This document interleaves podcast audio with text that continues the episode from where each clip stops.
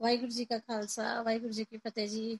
ਵਾਹਿਗੁਰੂ ਜੀ ਕਾ ਖਾਲਸਾ ਵਾਹਿਗੁਰੂ ਜੀ ਕੀ ਫਤਿਹ।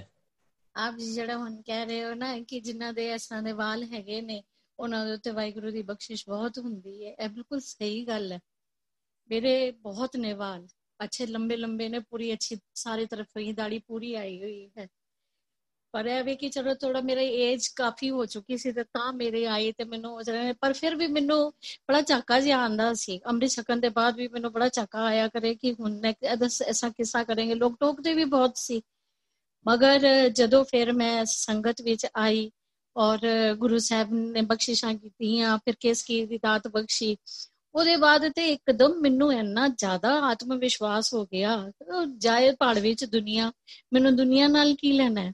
ਮੈਨੂੰ ਦੁਨੀਆ ਨਾਲ ਕੁਝ ਨਹੀਂ ਲੈਣਾ। ਜਦੋਂ ਵਾਹਿਗੁਰੂ ਜੀ ਨੇ ਸਿਮਰਨ ਕਰਾ ਕੇ, ਬਖਸ਼ਿਸ਼ਾਂ ਕਰਕੇ, ਆਪਣੇ ਦਰਸ਼ਨ ਦਿਦਾਰੇ ਬਖਸ਼ੇ, ਸੱਚਖੰਡ ਲੈ ਗਏ, ਤੇ ਹੁਣ ਵੀ ਕੋਈ ਮੈਨੂੰ ਕਹਿੰਦਾ ਹੈ ਨਾ ਕਿ ਤੇਰੇ ਤੇ ਕਿੰਨੇ ਨੇ, ਕਿੰਨੇ ਵਾਲ ਆਏ ਹੋਏ ਨੇ, ਤੇਰੇ ਕਿਸਾਂ ਲੱਗਦੀ ਐ ਤੂੰ? ਕਿ ਕੋਈ ਗੱਲ ਨਹੀਂ, ਮੇਰਾ ਗੁਰੂ ਮੈਨੂੰ ਪਿਆਰ ਕਰਦਾ ਹੈ ਨਾ। ਤੇ ਉਸ ਤੋਂ ਵੱਡੀ ਮੇਰੇ ਵਾਸਤੇ ਕੋਈ ਗੱਲ ਨਹੀਂ ਹੈ। ਦੁਨੀਆ ਦੀ ਮੈਨੂੰ ਕੋਈ ਪਰਵਾਹ ਨਹੀਂ ਹੈ। ਕੋਈ ਪਰਵਾਹ ਨਹੀਂ ਹੈ ਮੈਨੂੰ ਦੁਨੀਆ ਦੀ। ਜਿਹਨੇ ਪਿਆਰ ਕਰਨਾ ਹੈ, ਜਿਹਦੇ ਵਾਸਤੇ ਅਸੀਂ ਆਏ ਹੋਏ ਹਾਂ, ਉਹ ਸਾਨੂੰ ਯਦੀ ਪਿਆਰ ਕਰ ਰਿਹਾ ਹੈ। ਤਾਂ ਉਸ ਤੋਂ ਵੱਡੀ ਦਾਤ ਤੇ ਕੋਈ ਹੈ ਹੀ ਨਹੀਂ ਔਰ ਹੋ ਸਕਦਾ ਹੈ। ਇਹੋ ਕਾਰਨ ਪਿੱਛੇ ਹੀ ਮੈਨੂੰ ਵਾਹਿਗੁਰੂ ਇੰਨਾ ਪਿਆਰ ਕਰਦੇ ਹੋਣ ਕਿ ਇਹਨੇ ਮੇਰੀ ਦਾਤ ਸੰਭਾਲ ਕੇ ਰੱਖੀ ਹੋਈ ਹੈ। ਉਹਦੀ ਬੇਅਦਬੀ ਨਹੀਂ ਕਰਦੀ ਹੈ, ਉਹਦੀ ਉਹ ਨਹੀਂ ਕਰਦੀ ਹੈ ਤੇ ਉਹਦੇ ਕਾਰਨ ਹੀ ਮੇਰੇ ਉੱਤੇ ਇੰਨੀ ਬਖਸ਼ਿਸ਼ ਹੋ ਰਹੀ ਹੋਏ, ਇੰਨੀ ਬਖਸ਼ਿਸ਼ਾਂ ਹੋਈਆਂ ਨੇ।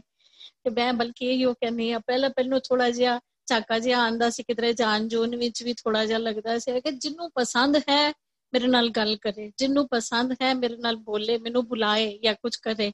ਨਹੀਂ ਤੇ ਕੋਈ ਗੱਲ ਨਹੀਂ, ਮੈਂ ਆਪਣੇ ਘਰ ਰਾਜੀ। ਤੁਸੀਂ ਆਪਣੇ ਘਰ ਰਾਜੀ। ਮੈਨੂੰ ਕਿਉਂਕਿ ਇਹ ਜਿਹੜੀ ਦਾਤ ਬਖਸ਼ੀ ਗਈ ਹੈ, ਬਾਬਾ ਜੀ ਨੇ ਦਿੱਤੀ ਹੈ, ਗੁਰੂ ਸਾਹਿਬ ਨੇ ਮੈਨੂੰ ਦਿੱਤੀ ਹੈ, ਇਹ ਕਰਮਾਂ ਵਾਲਿਆਂ ਨੂੰ ਹੀ ਮਿਲਦੀ ਹੈ। ਇਹ ਕਰਮਾਂ ਵਾਲਿਆਂ ਨੂੰ ਹੀ ਮਿਲਦੀ ਹੈ ਤੇ ਕੋਈ ਗੱਲ ਨਹੀਂ। ਬਹੁਤ ਅੱਛੀ ਹੈ, ਬਹੁਤ ਥੈਂਕਸ ਨੇ ਬਾਬਾ ਜੀ ਦਾ। ਬਹੁਤ ਬਹੁਤ ਸ਼ੁਕਰੀਆ ਹੈ ਗੁਰੂ ਸਾਹਿਬ ਦਾ। ਹਾਂ